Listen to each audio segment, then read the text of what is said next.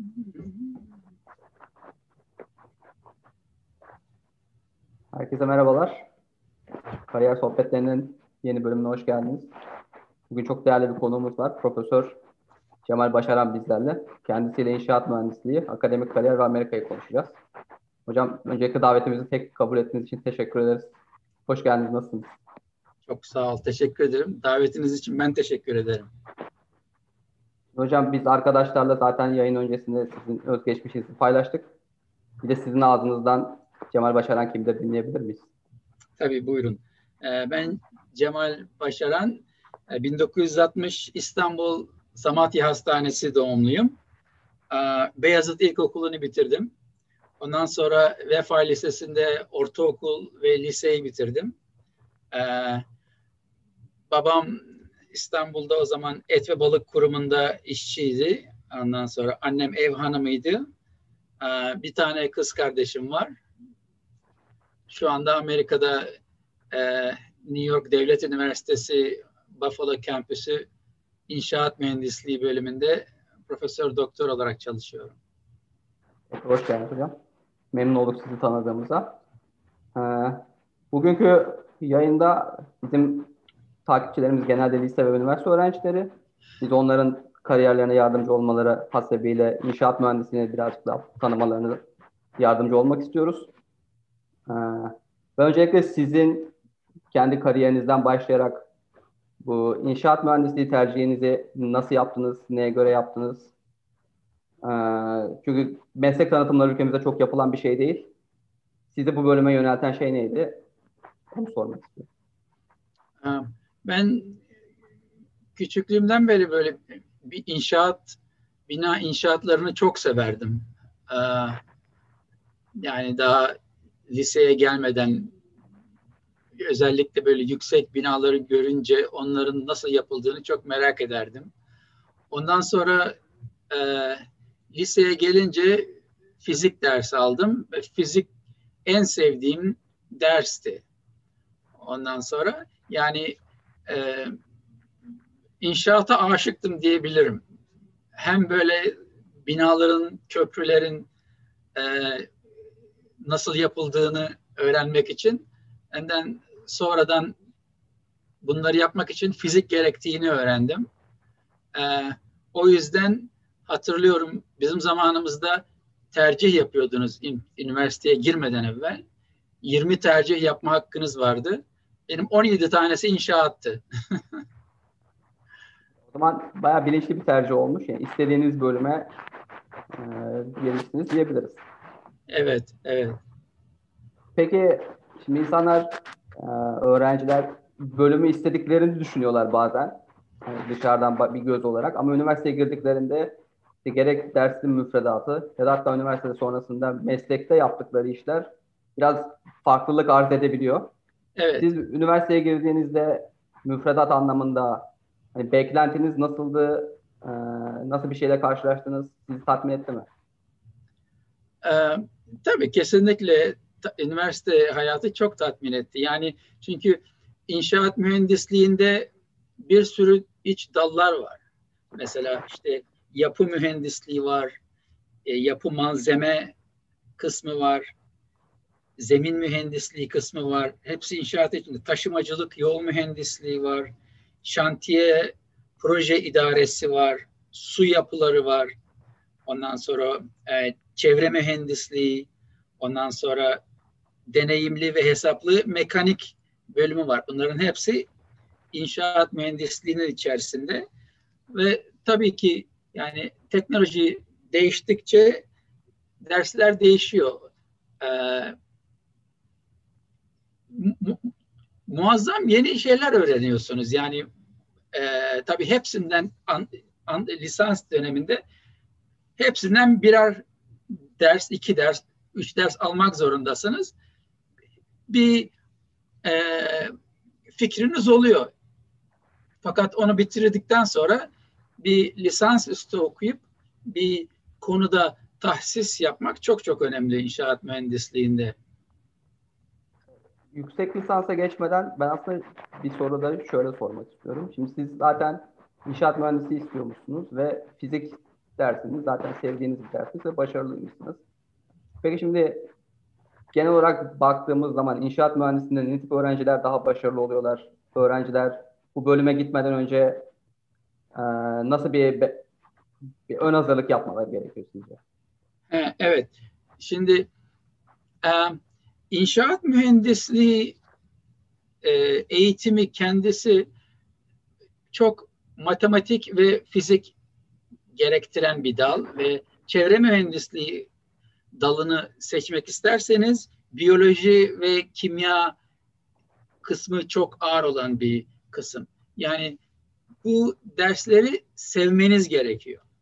Matematik, fizik, e, yapı kısmı için, biyoloji, kemik, kemik, kimya, çevre mühendisliği kısmı için bu dersleri hiç sevmiyorsanız çevre e, inşaat mühendisliğinden, çevre mühendisliğinden sizin için değil demek. Yani bu dersleri sevmeniz lazım. Gerçi bitirdikten sonra, mezun olduktan sonra çok az kullanıyorsunuz bu matematiği, bu fiziği inşaat mühendisliğinde.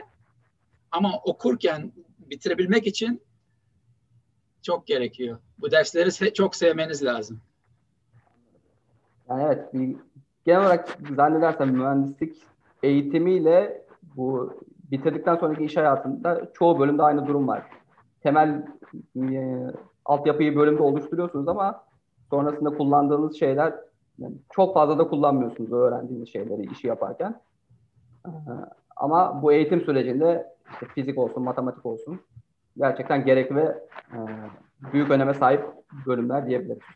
Evet, evet. Kesinlikle o doğru.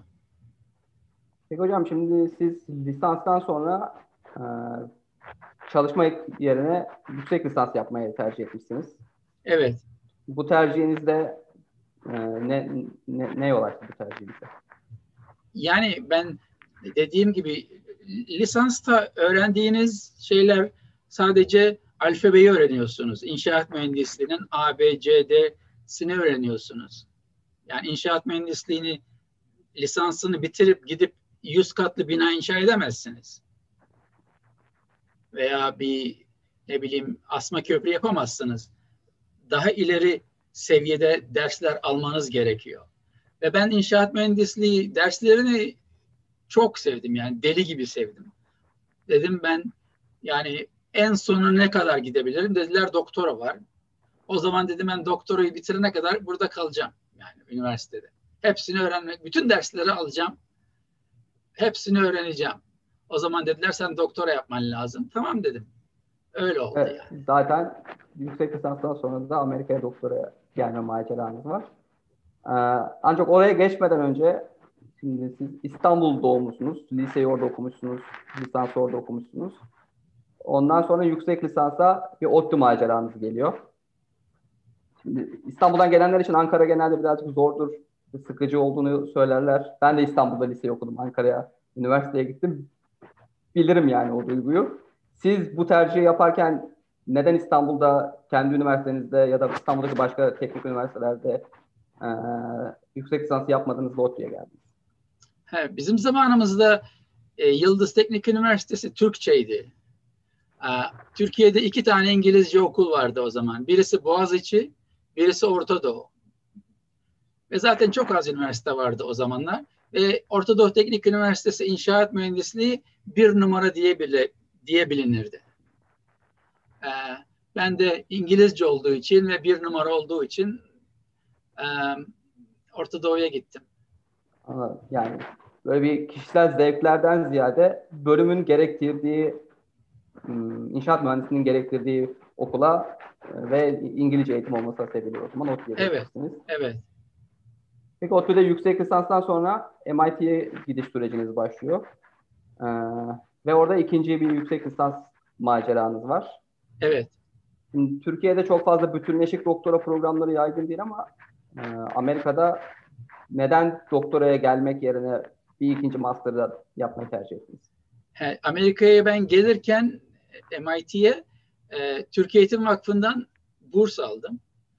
O zamanlar Türkiye Eğitim Vakfı doktora bursu vermiyordu. Sadece yurt dışı master, yurt içi master bursları vardı. Doktora bursu yoktu o zamanlar. E, doktora e, e, Türkiye Eğitim Vakfı'ndan master bursu aldığım için ancak master'a müracaat edebiliyordum. Onun için Anladım. master'a gelmek zorundaydım. Bu, bu şartsız koşulsuz bir burs mu oluyordu yoksa şimdi örneğin bazı programlar var doktoraya gelen öğrencileri hani bursu veriyorlar ama doktoran bittikten sonra işte Türkiye'deki bir üniversitede akademisyen olarak işe başlaman gerekiyor gibi koşulları var. Böyle burs programları. Sizin zamanınızda böyle bir koşul var mıydı? Yok. Türkiye Eğitim Vakfı'nın o zaman doktora bursu hiç yoktu. Anladım. Master'da karşılıksız veriyordu. iki yıllık gibi bir süreç. Master'da veriyordu evet.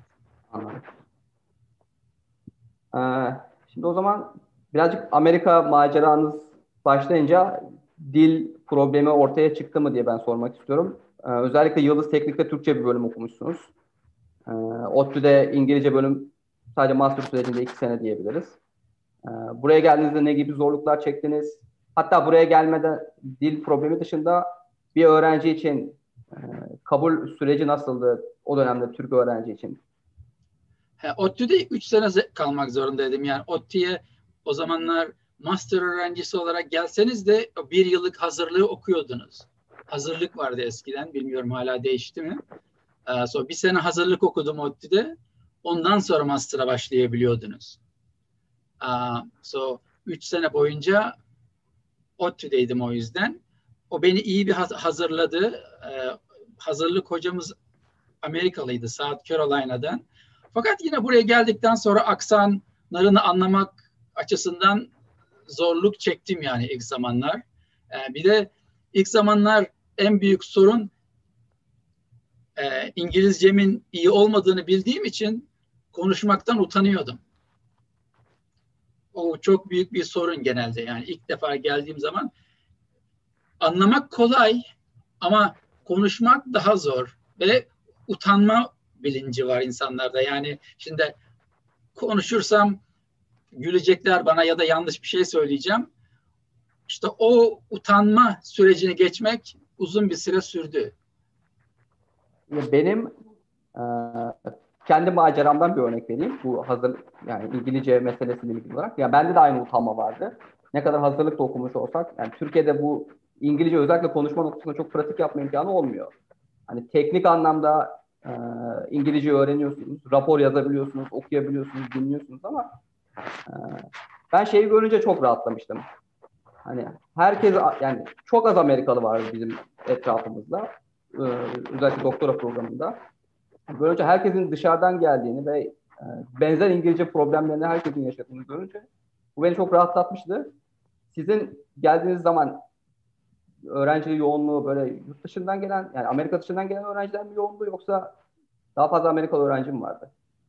O inşaatta o daha da şeydir yani ben Amerika'ya ilk geldiğimde o çok güzel dedim yani Amerika'ya okumaya gidiyorum MIT'de. Orada bir sürü Amerikalı arkadaşlarım olacak. İlk, ilk sınıfa gittim hatırlıyorum. E, 6 Eylül'dü. Bir baktım sınıfta Amerikalı Amerikalı yok. Hepsi Hintli ve Çinli. Allah Allah dedim ben nereye geldim? Sonra arkada bir iki Amerikalı kız gördüm. bir de Amerikalı bir çocuk gördüm. Fakat e, tabii Çinlilerin İngilizce konuşması biraz zor. Hintlilerin ve Pakistanlıların çok iyi. O genellikle o evet. e, İngiliz sömürgesi ülkeden gelenlerin İngiliz ve böylece çok büyük bir kültür şoku yaşadım önce ben. Yani dedim bu sadece bu sınıfta mı böyle yoksa bütün sınıflarda mı böyle?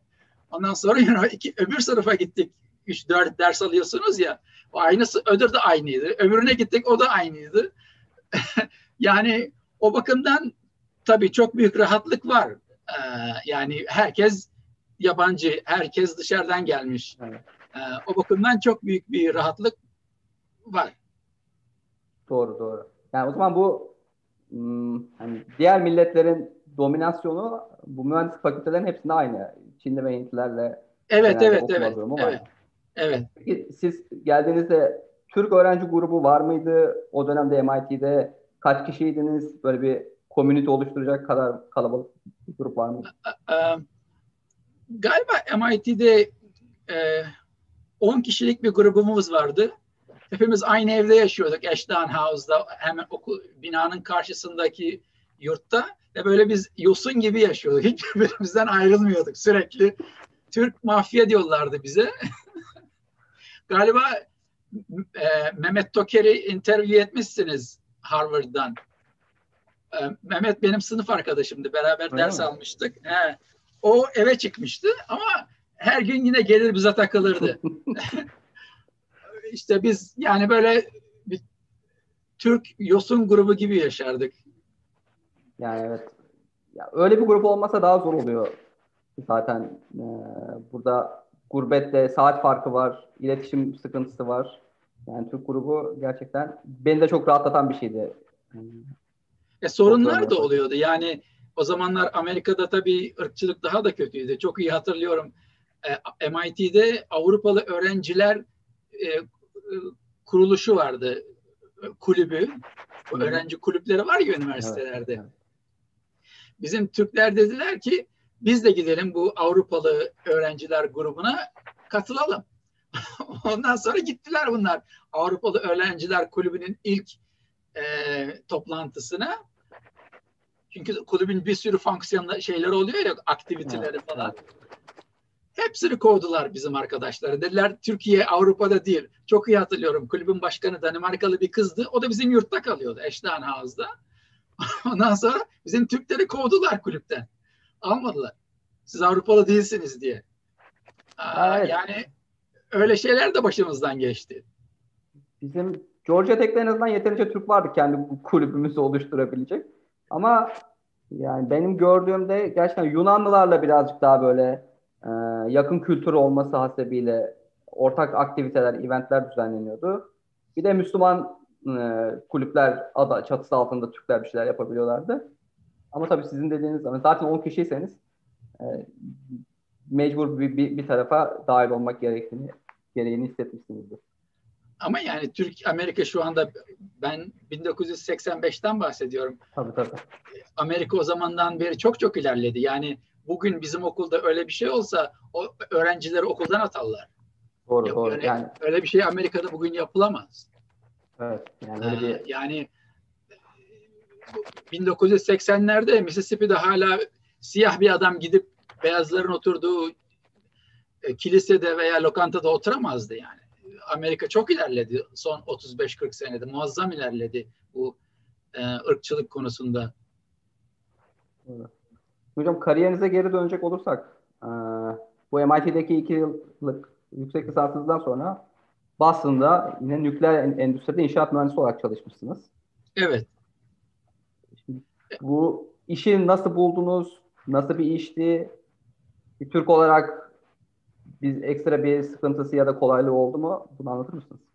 Ha, e, aslında ben MIT'de doktora e, e, merak, devam etmek istedim fakat hocamın parası yoktu deprem mühendisliği konusunda çalışıyordum o zamanlar ve deprem mühendisliğinde hiç para yoktu o dönemde. Ondan sonra e, bana iş bulur musunuz dedim. Bir telefon etti Boston'daki şirketlerden birisine. Ondan sonra hemen bana dediler tamam dedi hocam mülakata gelsin demişler. Ben de gittim. Hemen işe aldılar. Ondan sonra orada çalışmaya başladım. Ee, Amerika'da o zamanlar 125 tane aktif nükleer santral vardı. İşte bunların sürekli bakımları yapılıyor. Yani e, boruları böyle makarna gibi içerisinde milyonlarca boru var bir nükleer santralın içerisinde su taşıyor, temiz su taşıyor, hava taşıyor, e, buhar taşıyor ve bunlar kırılıyor, bozuluyor ve 18 ayda bir nükleer santral şeyleri değiştirmeleri lazım bu e, radyoaktif enerji borular enerji veren radyoaktif uranyum bor şeylerini e, yani malzemeyi değiştirmeleri lazım. Kapatıyorlar e, şeyi e, planti ve bakım yapılıyor. o zaman işte bazı kısımlar yeniden inşa ediliyor. Onların e, yapı mühendisliği kısmında çalıştım. İçeri girip ölçümler almanız gerekiyor. İşte yani sürekli bayağı aktif bir işti. Peki o işle ilgili olarak e, öğrenciliğin sonrası vizeyle ilgili bir sıkıntınız çıktı mı? Bu işi yaparken şu an bayağı bir problem olduğunu görüyoruz bu çalışma vizesi konusunun ama. Yok hiçbir o, o zamanlar e, böyle bir, bir sorun hiç yoktu yani e, çalışma vizesi falan o zamanlar çok kolaydı bu sonradan şimdi çıkan sorunlar bunlar. Anladım. Bir de o çalışma vizesi ülkelere veriliyor. Yani diyelim ki Türkiye'ye 100 vize varsa Hindistan'a da 100 vize var. Anlatabiliyor muyum? İyi de Hindistan 1.3 milyar, Türkiye o zaman ne bileyim 60 milyondu. Çok az Türk vardı. Onun için hiç beklemeden alabiliyorduk. Aa, ama Hindistanlı mesela 5 sene, 6 sene, 7 sene beklemek zorunda. Çünkü o 100 vizeden bekliyor 1.3 milyonluk insan. Onun için Türklerin genelde öyle bir sorunu yoktu o zamanlar. Şimdi nasıl bilmiyorum. Şimdi bir kuraya girme gibi bir durum oluyor ama e, e, yani yine de halloluyor. Çok böyle şanssız değilseniz. Hmm.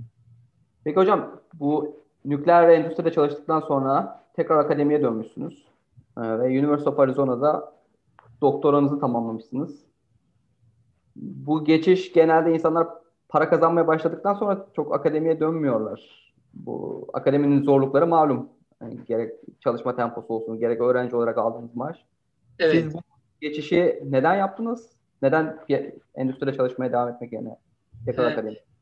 Şu işte aşağı yukarı 4 sene çalıştığım zaman endüstride yani endüstride böyle matematik, fizik falan yok. Her şey e, yemek yapma kitabı gibi kitaplardan.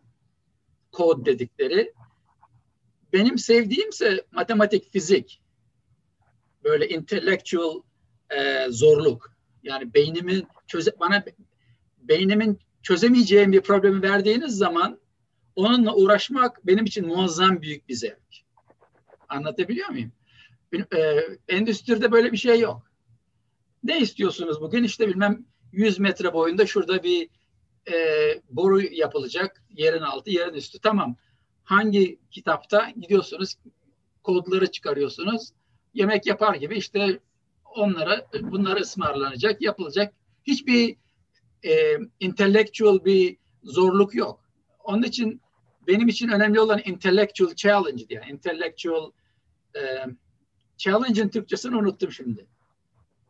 Yani zorluk mücadele Zorluk gibi. oldu tamam. Evet, Benim evet. sevdiğim yani beyinsel zorluktu ve onu ben böyle açtım ona. Onun için para mara istemiyorum ben dedim. Bana önemli, önemli olan bu beyinsel zorluğu verin. Hemen e, Arizona'ya gittim. Arizona'ya gitmedim. Aslında önce Stanford'a gittim. Ben Stanford'da öğrenciyken bana Arizona'daki hoca telefon etti. Ben de dedi yeni bir proje aldım dedi. E, kompütürlerin mekaniği üzerine. Stanford'da kalsaydım zemin mekaniği deprem konusunda çalışacaktım. E, ben zemin inşaat mekaniği konusunda bir gelecek görmedim yani. Geleceği yok dedim. Onun için ben kompütürlerin mekaniğine çalışmak istiyorum. Stanford'ı bıraktım. Arizona'ya gittim. Ee, o Arizona'dan telefon eden hoca çok meşhur bir hocaydı. Benim MIT'deyken onun kitabını okumuştuk. Ee, ve işte o sonra da öyle oldu yani. Anladım. Aslında şimdi bu geldiğimiz noktaya yani şey açısından hoşuma gitti çünkü e, üniversite isimlerine bakarak research, yani doktora yapmakla üniversitenin popülerliği arasında çok da bir direkt ilişki olmuyor bazen. Hatta çoğu evet. zaman. He. Yani hani MIT ve Stanford'dan sonra University of Arizona böyle bir tık daha altta bir üniversite gibi gözükebiliyor aslında ama yani doktoraya geldiğimizde doktor aslında sizin okulla değil daha çok hocayla ve alanla yaptığınız bir iş olduğu için e, daha böyle alanında iyi bir hocayı başka bir okulda bulmak ve gitmek mantıklı bir tercih olabiliyor. Siz de zaten böyle yapmışsınız.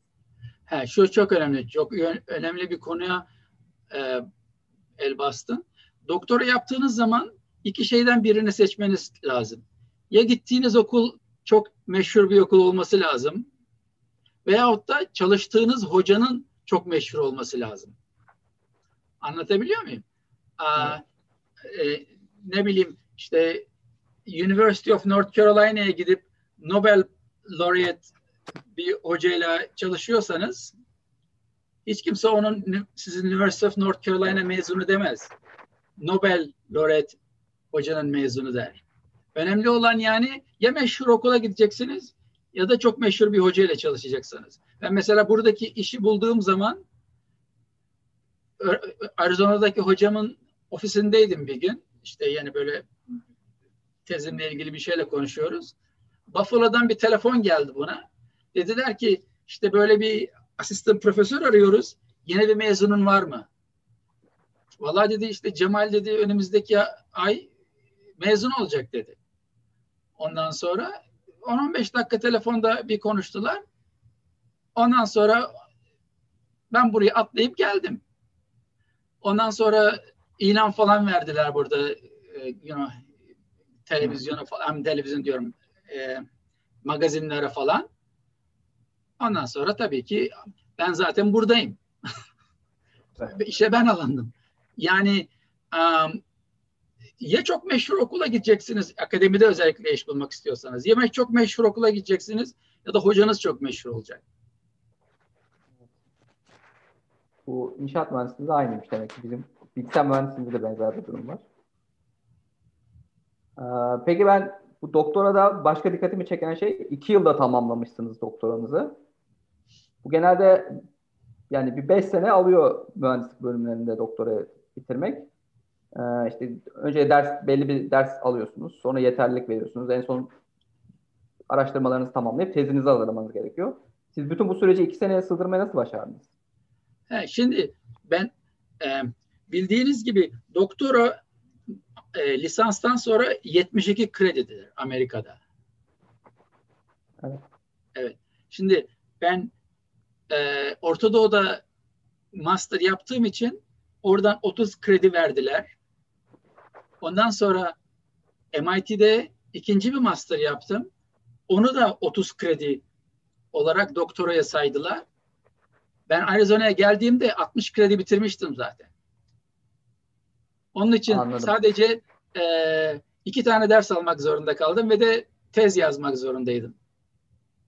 Anladım. Yani, Arizona, Arizona'da ben iki, iki tane ders aldım ve, ve tez yazdım o kadar. Yani dersleri ve tezleri hallettikten sonra e, öyle sizi orada tutan bir şey olmadı o zaman. iki senede bitirilebilen bir şey. Yani tabii günde 8 saat çalışırsanız belki 4 senede biter. Günde 16-18 saat çalışıyorsanız 2 saatte biter. Yani çift var diye çalıştım diyebilirim. Evet ya ben de merak ettim asıl bu çalışma temponuzdu. Çünkü ne olursa olsun iki, iki sene... He, he.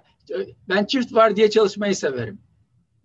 Anladım. Hala devam ediyor musunuz böyle çalışmaya? Tabii tabii çift var diye her zaman e, o, ofisimde bile şey vardır benim uyku tulumu göstereyim mi? Olur hocam müsaitseniz. Yani bu umuyorum arkadaş izleyen arkadaşlara büyük bir örnek olmuştur şu an. Şimdi bir, bir vardiyaya çalışırım. Ondan sonra girer orada yatarım biraz. Ondan sonra bir kahve içerim. Yeni ikinci vardiyaya başlarım. Ee, yani hayat çok kısa çünkü. hayat, evet hayat çok kısa. Yani doktorayı 5 sene yapınca çok uzun vakit kaybı da olabiliyor. Böyle çift vardiya çalışınca 2 senede halledilme imkanı var demek ki. Güzel bir örnek oldu. Teşekkür ederiz hocam. Bu arada. Estağfurullah. Gösterdiniz.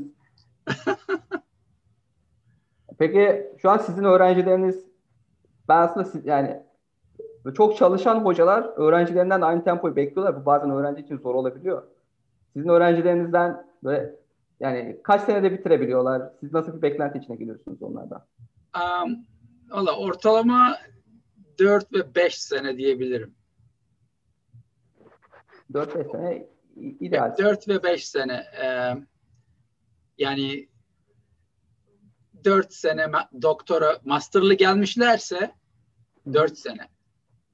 Mastersız gelmişlerse 5 sene. Tamam. Yine bayağı standartların sağlayan bir zaman diliminde olmuş. Güzel.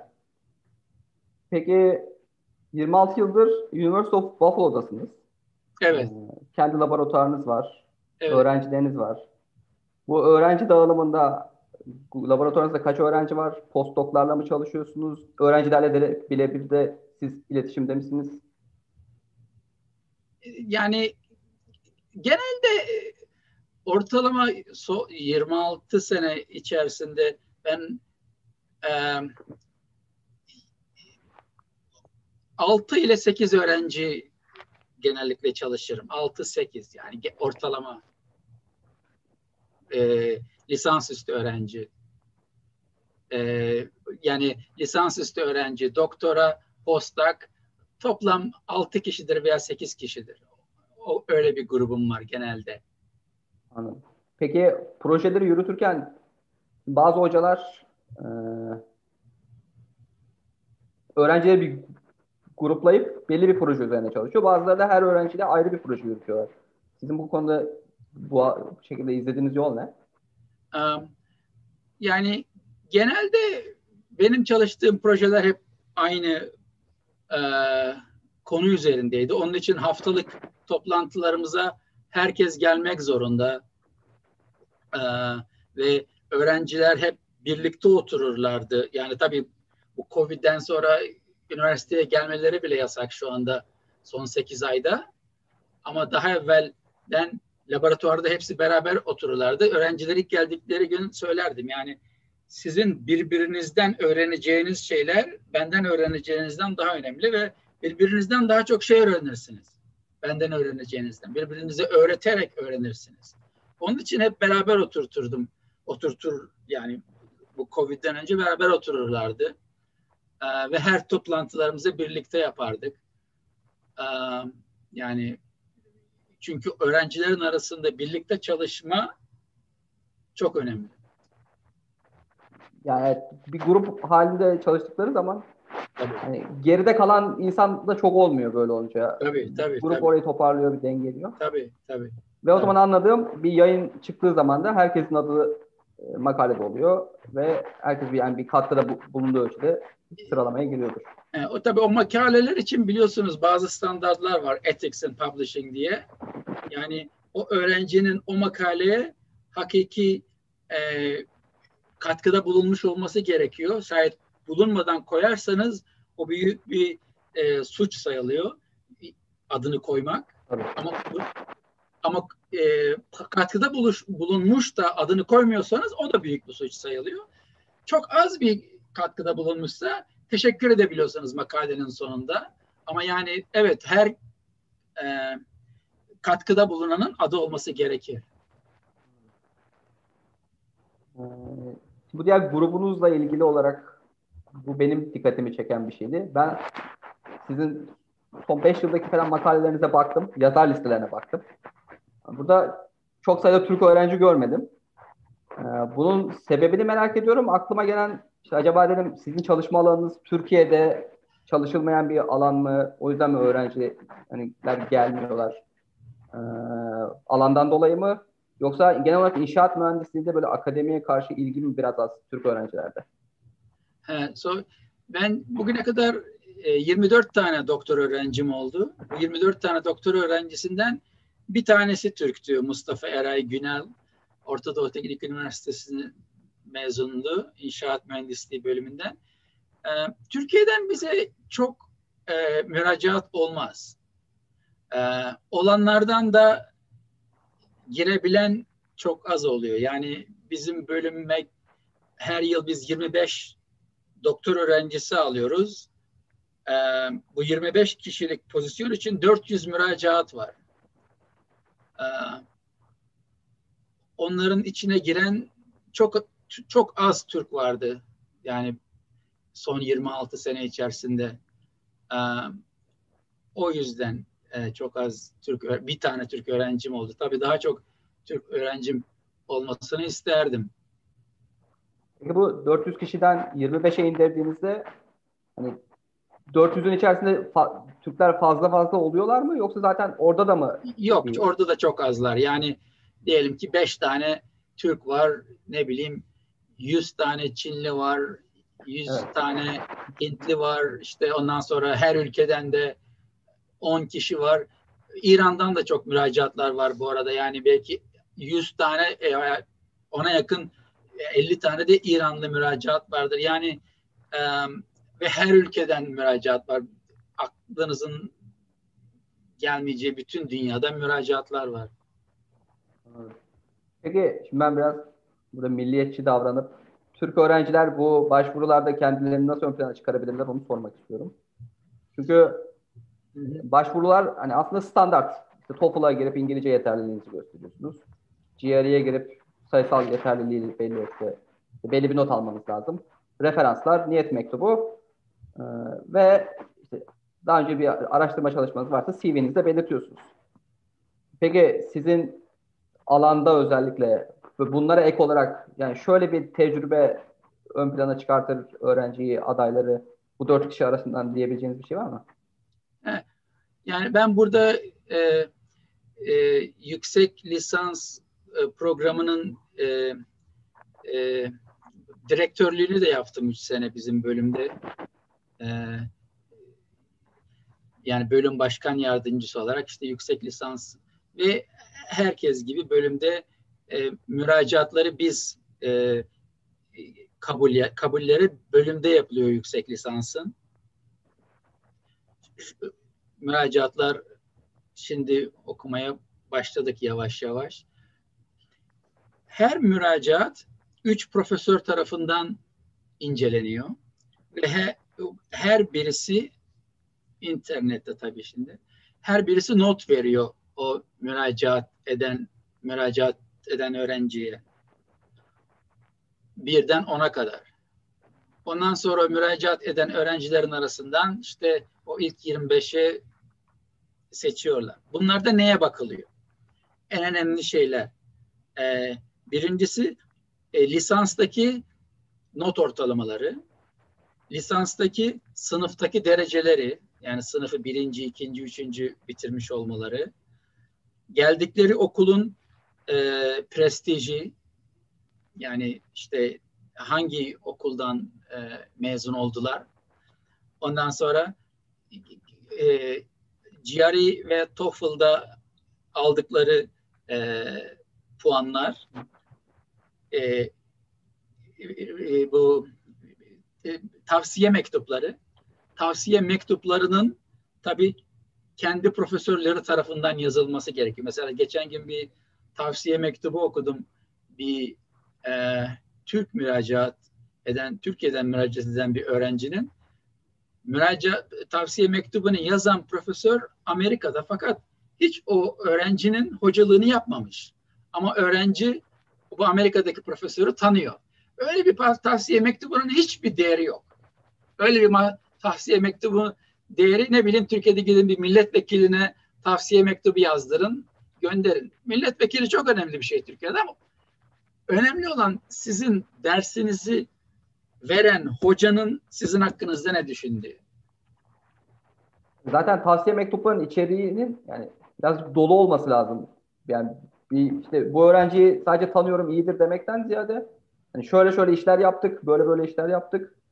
Yani bu öğrenci şu anlamda iyidir, bu anlamda kötüdür diye biraz daha içi dolu bir mektup olması lazım. Bu yüzden beraber çalışmak önemli. Dersini almak ya da yapabiliyorsanız Tabii çok yapmak. önemli. Çok önemli. Yani e, o tavsiye mektuplarının tabii kimlerden geldiği çok önemli. Türkiye'de mesela bir sürü Amerika'da iyi bilinen meşhur hocalar var.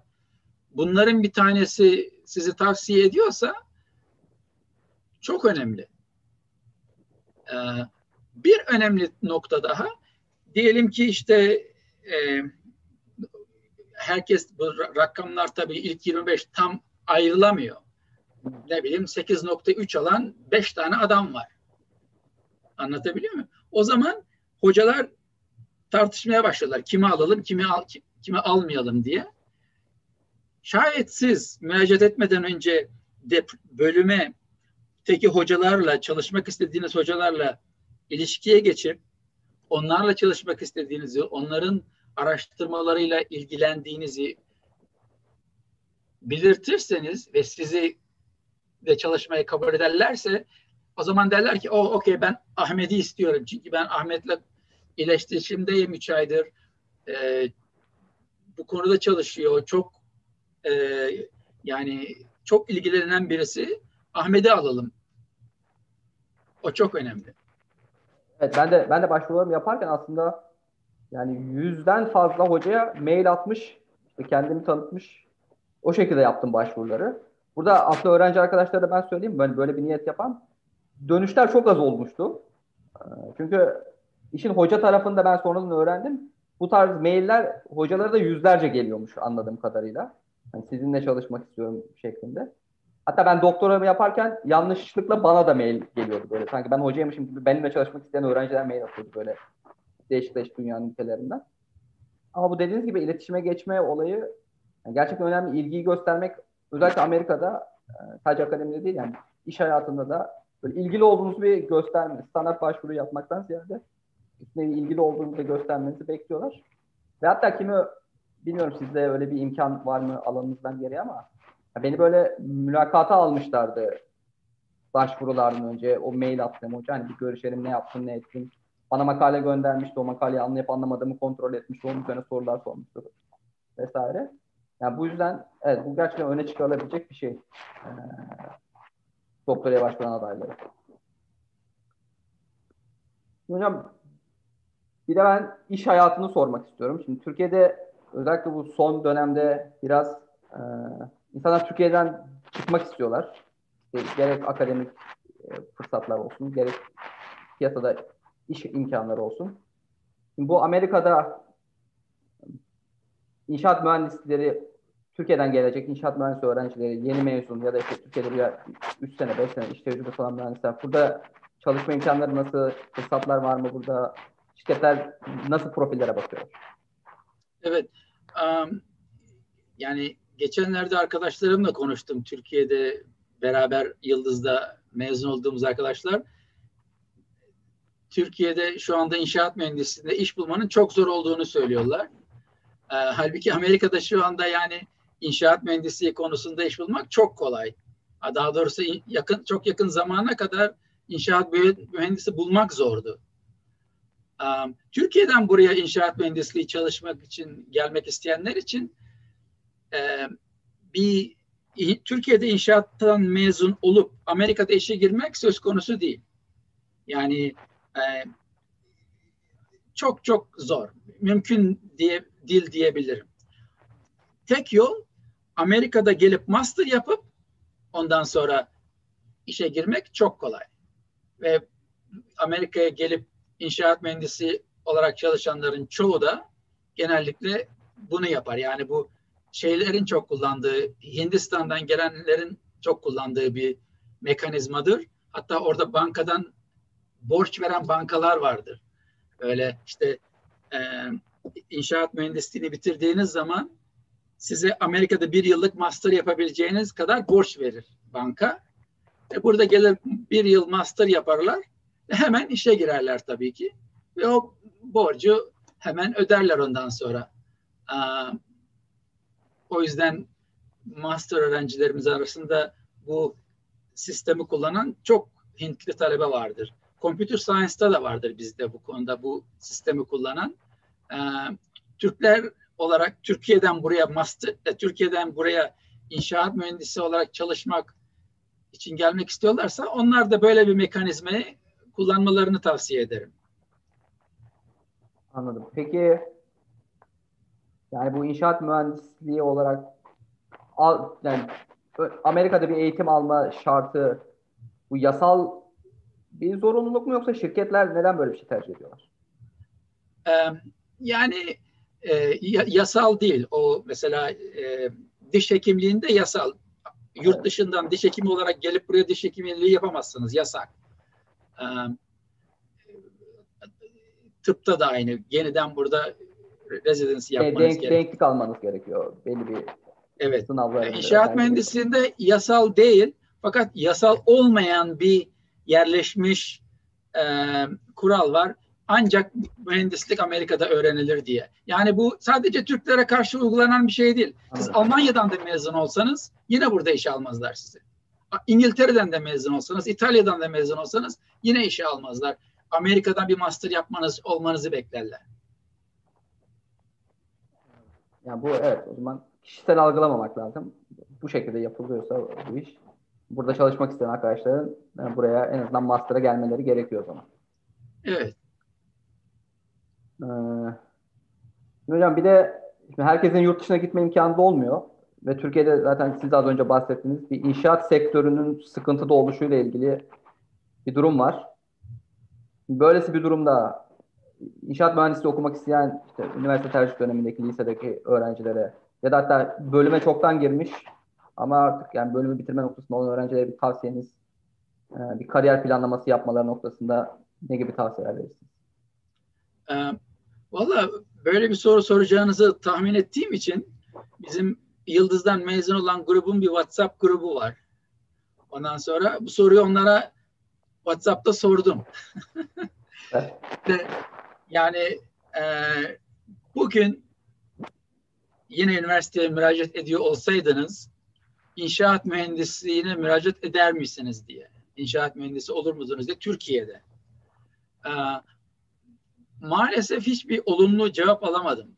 Yani anladığım kadarıyla Türkiye'de inşaat mühendisliğinin e, kariyer olanakları şu anda çok zor bir durumda. Bir de çok güzel bir arkadaş, sınıf arkadaşım çok güzel bir analiz yaptı. İnşaat mühendisliğinin en büyük sorunu Türkiye'de inşaat mühendisliği bölümü enflasyonu olması. Yani o kadar çok inşaat mühendisliği bölümü açıldı ki bunların çoğu aslında inşaat mühendisi falan mezun etmiyor. Ettiklerini diyor ben kendisinin inşaat şirketi var.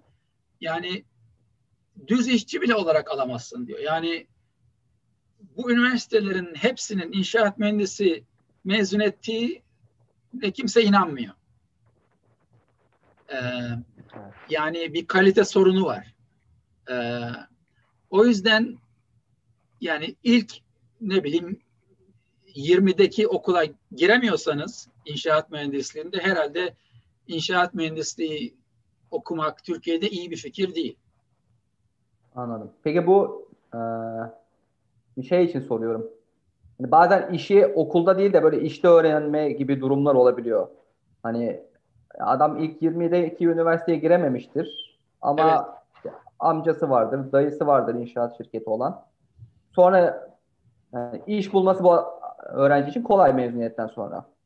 Peki yani bu inşaat mühendisliği sorum şey e, okulunuz böyle daha ilk 20'de olmayan daha düşük seviyede bir okul olsa bile ya da siz çok da başarılı bir öğrenci olmasanız bile sonra toparlanabilip piyasada iş yapacak şekilde öğrenebilecek bir bölüm mü? O, öyle bir soruyu da sordum. Dediler ki parası varsa bir sorun olmaz. Aa, sorun para yoksa. Aa, para varsa bir müteahhit olur. ODTÜ'den mezun olan bir inşaat mühendisini işin başına koyar. Önemli değil. sorun bizim gibi parası olmayan adamlar için. Yani e, iş aramaya kalkarsa kendisi mühendis olarak iş bulması çok zor. Zaman zor, zor. Evet. Peki şimdi diyelim ki tamam inşaat mühendisinden vazgeçirdik biz bu arkadaşları. Ee, şu anki mevcut durum sebebiyle. Peki bu sizin WhatsApp grubumuzdaki arkadaşlarınız yani inşaat mühendisi okumasın ama şöyle bir alana yönelsin.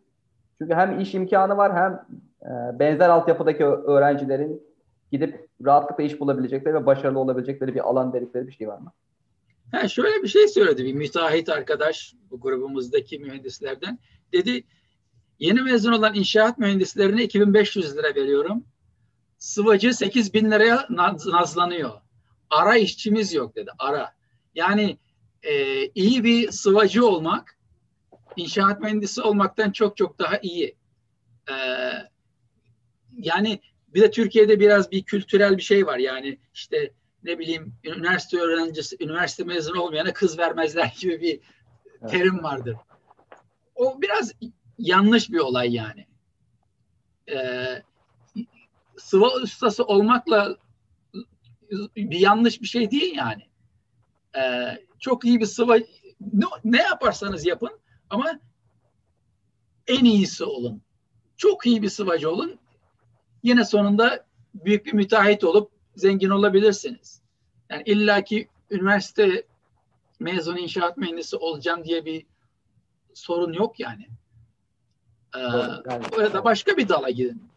Ne bileyim e, e, e, şey yani ne bileyim hemşire olun ne bileyim um, rehber olun veya sevdiğiniz konu neyse sevdiğiniz mutlaka bir konu vardır. Onu yapın.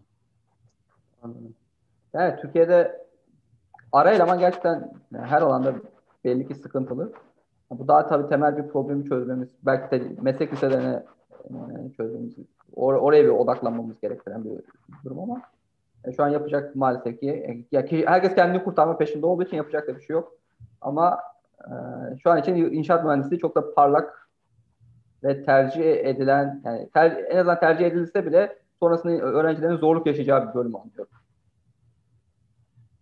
ya yani çok inşaat mühendisliği illaki okumak istiyorsanız git oku nerede okursan oku ama git ondan sonra ara elemanlığı öğren. Onu yap inşaat mühendisi olarak sıvacılık yap bir sorun yok ki.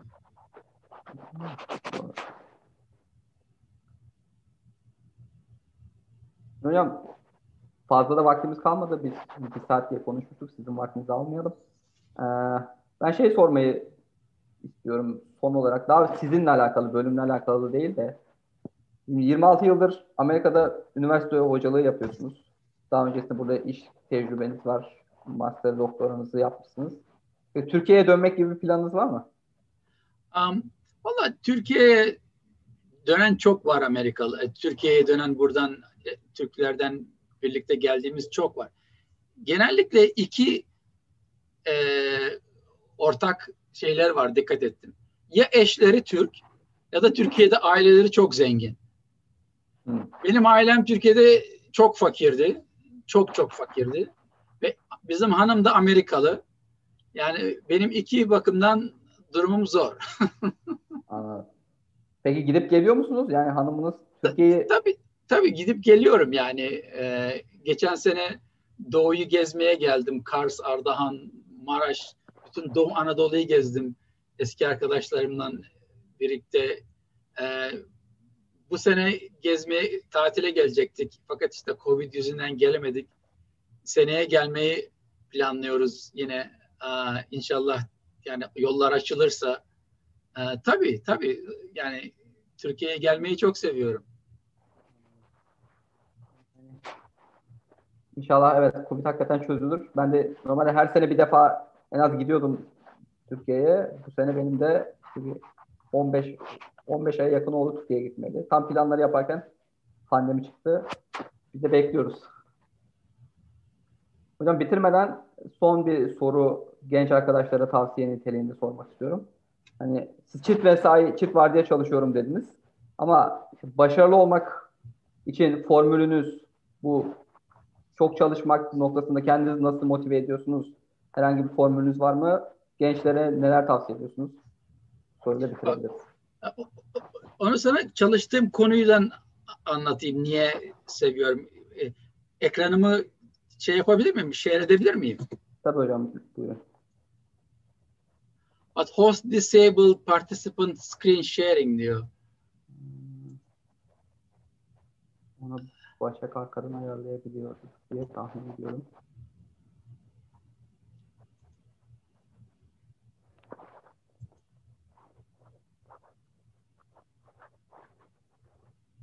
Şimdi yapayım mı? Ha. Soruyorum hocam. Olduysa evet yapabilirsiniz. Şimdi benim e, çalıştığım konu bu Unified Mechanics teori konusu. Benim hayatım boyunca çok ilgilendiğim bir şey şuydu.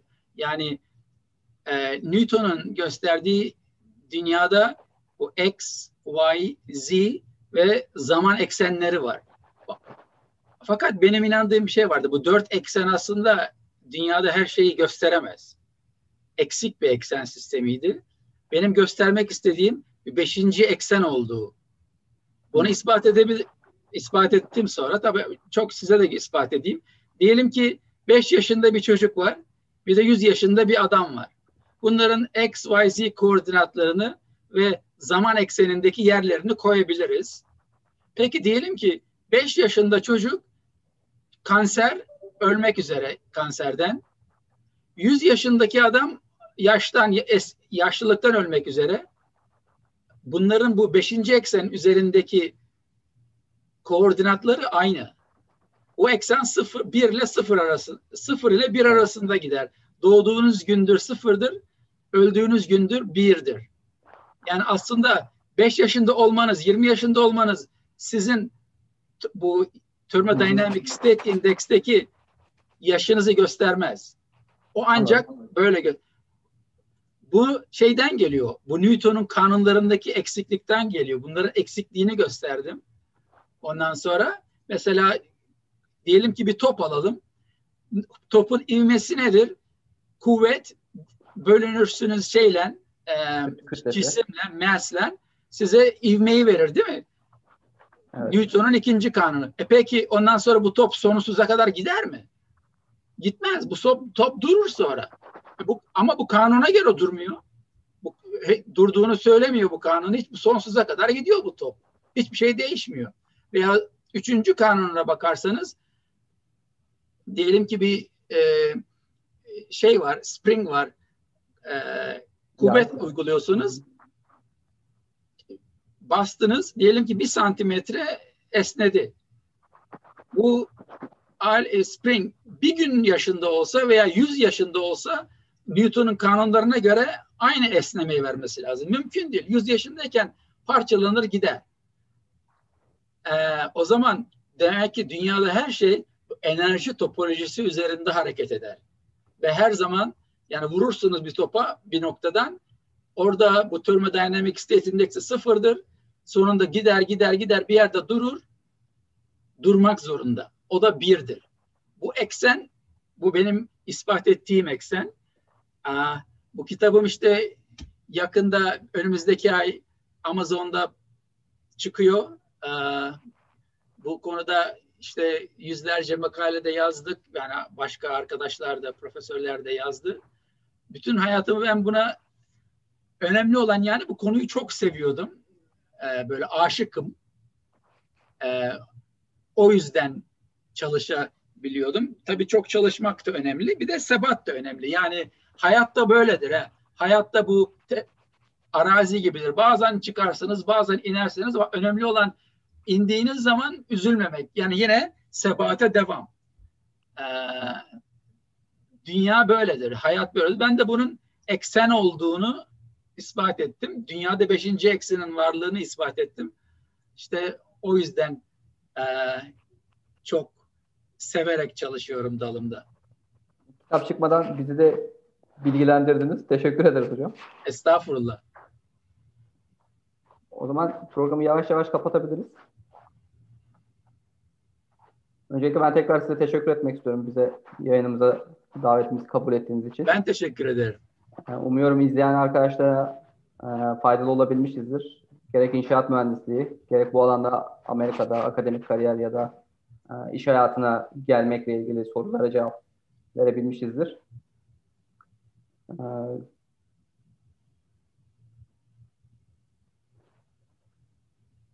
yayını bitirmeden önce hatırlatmak istiyorum. Aşağıdaki buton linkten kanalımızı takip edebilirsiniz. Ayrıca bizi Spotify'dan da dinlemek isterseniz Kesişen Yollar Spotify kanalımızda mevcuttur. Herkese teşekkürler.